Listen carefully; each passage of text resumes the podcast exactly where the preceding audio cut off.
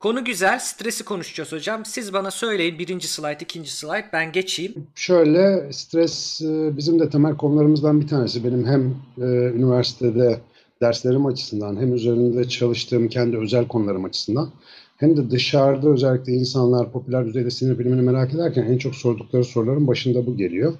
Sebebi işte modern insanın e, en önemli sorunlarından biri olarak geçiyor bu stres meselesi. Şimdi e, şöyle bir çapraz sorguyla strese bağlı hastalıklara bir baktığınızda aslında insanların e, ölüm ve sakatlık sebeplerini çok büyük bir oranda strese bağlayabiliyorsunuz toplamda. Dolayısıyla bu stresin kaynağı, etkileri ve yönetimi falan meselesi sanıyorum bütün dünyada da ciddi önem arz eden bir mesele. Bizim açımızdan, sinir bilim açısından temel sorun e, beynin e, hem işlevsel verimliliğini bozuyor hem de beynin fiziksel yapısında ölçülebilir. Hem mikro hem makro düzeyde bir takım olumsuz değişikliklere sebep oluyor. E, aktivite düzeylerini düşürüyor. İşte sol üstte görüldüğü gibi nöronların e, uzantılarını, dallarını, dendritlerini ve e, bağlantı yapılarını bozuyor. Neticede beyinde hacimsel olarak küçültmeler meydana çıkarttığını biliyoruz. E tabii bütün bunların işleve yansıyan da bir tarafı var. Ben daha ziyade bugün kısaca yani neden biz böyle biyolojik alemde bir canlı olarak neden stresten bu kadar etkileniyoruz? Diğer canlılara niye böyle bir şey olmuyor? Biraz ondan bahsedeceğiz. Bir sonraki slaytta e, mevzumuz aslında zaman algısıyla ilgili. Şimdi insan beyninin frontal korteksin, ön beyninin bu kadar gelişmiş olmasının işte bizim yüksek zihinsel işlevler dediğimiz bir şeylerle ilintili olduğunu biliyoruz. Zira tamam. buralara hasar verdiğimizde bu, biz bu iş, zihinsel işlevleri önemli oranda yitiriyoruz.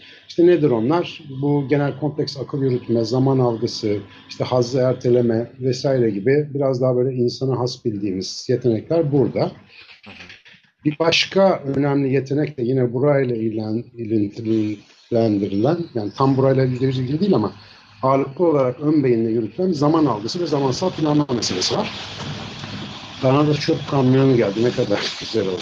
Hayır. Şimdi bu zamansal planlama meselesi e, bize birkaç farklılık veriyor diğer canlılara göre. Birincisi öleceğini bilen, kendi ölümünün farkında olan ve ölümün bütün e, türdaşlarımız için ve canlılar için geçerli olduğunu zihnen kavrayabilen bildiğimiz kadarıyla tek canlı biziz. Yani kendi ölümümüze dair farkındalığımız var. Malum bu psikolojide ve psikiyatride de önemli anksiyete kaynaklarından bir tanesi. Gerginlik yapıyor bizde temel düzeyde.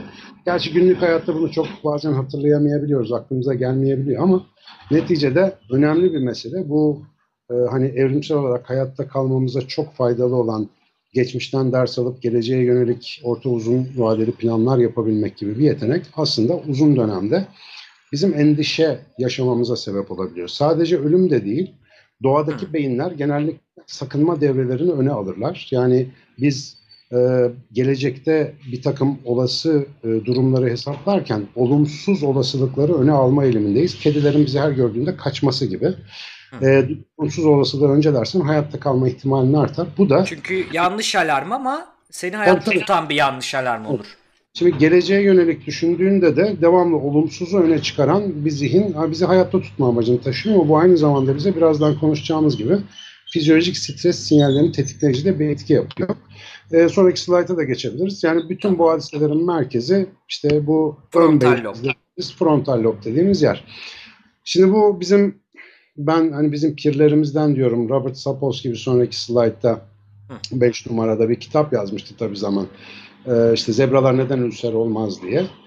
ee, şimdi bu kitabı ben görmeden önce de devamlı derslerimde şey derdim. Yani tabiatta bizim gibi psikiyatrik hastalıklar neden gözükmez, gözükse de neden çok uç koşullarda gözükür hep onun muhabbetini yapardık. Sapolsky de bu kitabı ve özellikle hani kitaba ulaşmak biraz zor, dili de biraz ağır bir kitap ama e, internetteki konuşmalarını izlerseniz mesela insanın e, stres üretme, psikolojik stres üretme açısından benzersizliğine vurgu yapan çok önemli argümanları var. Biz diğer canlılardan ayrı olarak zihnimizde stres üretip e, onunla etkilenebiliyoruz. Nasıl ki var olmayan bir limonu düşününce ağzımızı sulandırabiliyorsak, olmayan tehlikeli ya da endişeli durumları da zihnimizde evirip çevirerek bir şekilde stres üretme şansına sahibiz. Geçmiş travmalarımız da bize bu etkiyi yapabiliyor. Onları her hatırladığımızda hatta hatırlamasak da bilinç dışı düzeyde onlar devamlı bedenimizde bir takım değişiklikler yaratacak tepkiler Bunu üretir. nereden biliyoruz hocam? Yani bilinç dışındaysa hatırlamıyorsak bunu, bunu nasıl bulmuşlar? Ee, bunu bulma dediğin şey bu zaten deneyimlediğimiz bir şey. Hani bu tecrübeyle alakalı bir şey. Mesela şimdi e, sen mesela psikoloji dalındansın değil mi? Doğru biliyorum. Evet. Mesela işte Klinik zaten Aynen. yani tam bu iş için. Çocukluğunu anlat karikatürü vardır yani şöyle bir geçmişe gidilir sürekli bir Tamam. travma bulmaya çalışılır. Mesela bu ta bağlanma kuramlarına kadar gidiyor bu işte. Bağlanma kuramları nasıl günlük hayattaki tepkilerini belirliyorsa oradaki her türlü duygusal kod zaten doğuştan işte beynin Bir saniye hocam. Skype takıldı. meselesinden kaynaklı bir kalıp oluşturuyor. Hocam kalıp- son cümleyi bir daha alalım mı? Takıldı orada bir Evet. şeyiniz. Bu e, mesela ta ilk başta bağlanma kuramlarında söylediği gibi erken yaşam deneyimlerinde oluşan özellikle hani travmatik bir şeyler olduğu zaman daha da geçerli bu söylediğimiz e, ilk yaşam deneyimlerinde oluşan şiddetli duygulanımlar ve işte tepki kalıpları daha sonra hayatta biz bilinçli olarak onları hatırlayıp iş görmesek de otomatik olarak bizden çıkıyorlar. E, dolayısıyla bu geçmişin travma mesela ben o kadar hayvanda çalıştım işte fareler, kediler, köpekler şunlar bunlar çocuk travması gibi bir duruma hayvanlarda rastlayamıyorsunuz. Onlarda sadece biraz işte böyle şartlı öğrenme tarzı bir yapı var. Ama insanın e, hani ruhsal aygıtı çok karmaşık. E, bu da e, benim mesela yorumum. Bunu bir yerde okumuş değilim. Zaman algısıyla doğrudan ilintili olduğunu düşünüyorum bunun. E, bir sonraki slaytta bizim bildiğimiz işte kitabi sempatik parasempatik sistem hikayesi var. E, şimdi Tamam. normalde tabiatta bütün hayvanların sahip olduğu bir stres e, ve işte karşı stres sistemi, stres karşıtı sistemler iki tane. Bunlar aslında çevresel sinir sistemimizin sadece işlevsel olarak ayırabildiğimiz tümleşik iki parçası. Eğer tehdit yoksa, rahatımız yerindeyse genellikle parasempatik aktivite vücudumuzda baskın. Ne oluyor? İşte kalbimiz yavaşlıyor, metabolik işlevler yükseliyor, işte vücutta yapım reaksiyonları Sindirim artıyor falan. sindirim artıyor, göz bebeklerimiz genişliyor, işte birikim yapıyoruz vücutta vesaire. E, göz bebeklerimiz daralıyor pardon. Hani ışık daha az girsin. Uykuya hazırlık döneminde gördüğümüz genellikle bir rahatlamış beden halini düşünebilirsiniz. Fakat bir saldırı, bir tehlike yahut egzersiz gibi yahut cinsel ilişki gibi yüksek enerji gerektiren bir durum varsa bu durumda da sempatik aktivite vücudumuzda kompleks bir takım reaksiyonların ortaya çıkmasını sağlıyor. İşte bunun e, daha önce siz bu kanalda da sen anlatmışsın hatta işte iki Evet. tane temel bileşeni var. Birisi işte beyin üzerinden ilerleyen nörohormonal yol HPA ekseni dediğimiz eksen. Ee, bir tanesi de işte sempatik sistem üzerinden adrenalin ve onunla ilgili işte katakolamin yolları vesaire var. Bunların hepsinin ortak etkisi şu, bedenin tamamını enerji gerektiren savaş ve kaç durumlarını hazırlıyor. Şimdi e, bir sonraki slide koymamın sebebi şu, tabiatta stres niye lazım? Aslanlı kaplanlı olan şu kaplanlı Evet oradayız. Şimdi bu e, tabiatta bu avcı ve av ilişkisine bakalım mesela örnek olarak belgesellerden çok aşina olduğumuz için. Hı. Avcı sinirlenmeli, acıktığında stres reaksiyonu geçirmeli ki avlanma davranışı tetiklensin. İşte kükremeler, koşmalar, e, savaş kaç tepkisi. O av da e, varlığını koruyabilmek için yine strese girip kaçmak durumunda ama tabiatta ister avcı ava ulaşsın, avı yakalasın, isterse elinden kaçırsın. Dakikalar içerisinde bu stres tepkisinin tekrar normale döndüğünü görüyoruz. Mesela hayvanlarda bir özellikle avlanan, av, av olan hayvanlarda PTSD gibi bir durum görmüyoruz. Böyle bir şey raporlanmıyor. E, travma sonrası stres bozukluğu gibi. Çünkü doğa içerisinde bu hayvanların muhtemelen yine ön beyinlerinin çok gelişmiş gelişmemiş olmasıyla ilişkili kompleks akıl yürütmeleri yok. Yani bu adam her hafta beni kovalıyor. Yarın gene kovalayacak lanet olsun ben ölmek istiyorum falan gibi bir şey görmüyoruz tabiatıyla. Dolayısıyla hemen işte görürüz Ceylan kaçar atıyorum aslandan çitadan iki dakika sonra otlamaya devam eder. Hani çok fazla böyle zihinde Şimdi mekanizma yok.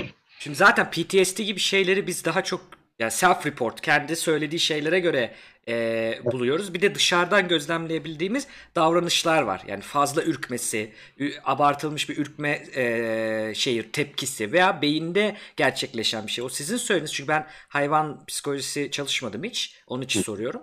E, bu söylediğiniz hayvanda olmadığı dediniz herhalde işte beynindeki o aktivitelerle herhalde bakıyorsunuz değil mi? Yani onun olması. Çünkü bize gidip bunun PTSD'm var diye rapor edecek hali yok zaten. Tabii. Ama mesela PTSD gibi bir şey sadece self report'ta değil ciddi bir davranış bozukluğuyla da gördüğüm bir şey. Evet, Yani mesela onlarla dışarı- buluyoruz yani. tabiatta düşünsene hani e, biyolojik aleme şöyle bir bak. Hani böyle bir sürekli kovalanan av hayvanlarının Vietnam'daki askerler gibiler. Düşünsene her gün kovalanıyorlar.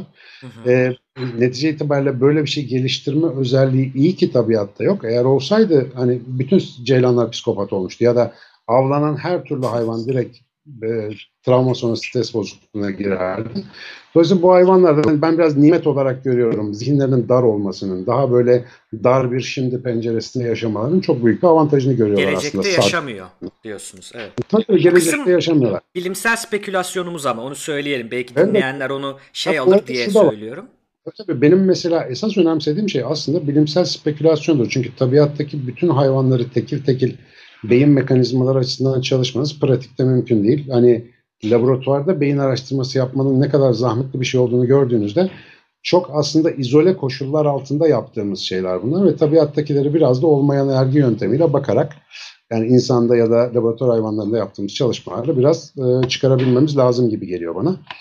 Şimdi İşte çık- o aralar şey ama yani şöyle söyleyeyim yani e, şey açısından demedim ben onu spekülasyonu yanlış anlamayın. Yani daha hayır, doğru kötü doğru. iyi falan değil. Sadece şey biz ona biraz dikkat ediyoruz hocam. Çünkü yani benim alanınız değilse mesela ne bileyim fizikte birisi bana bir şey anlatırken neresi onun fikri yani neresi tahmini spekülasyon neresi gerçek bilgi anlayamam ya. O yüzden biz Evet. onu parantez olarak söylemek istiyoruz. Yoksa şey yok.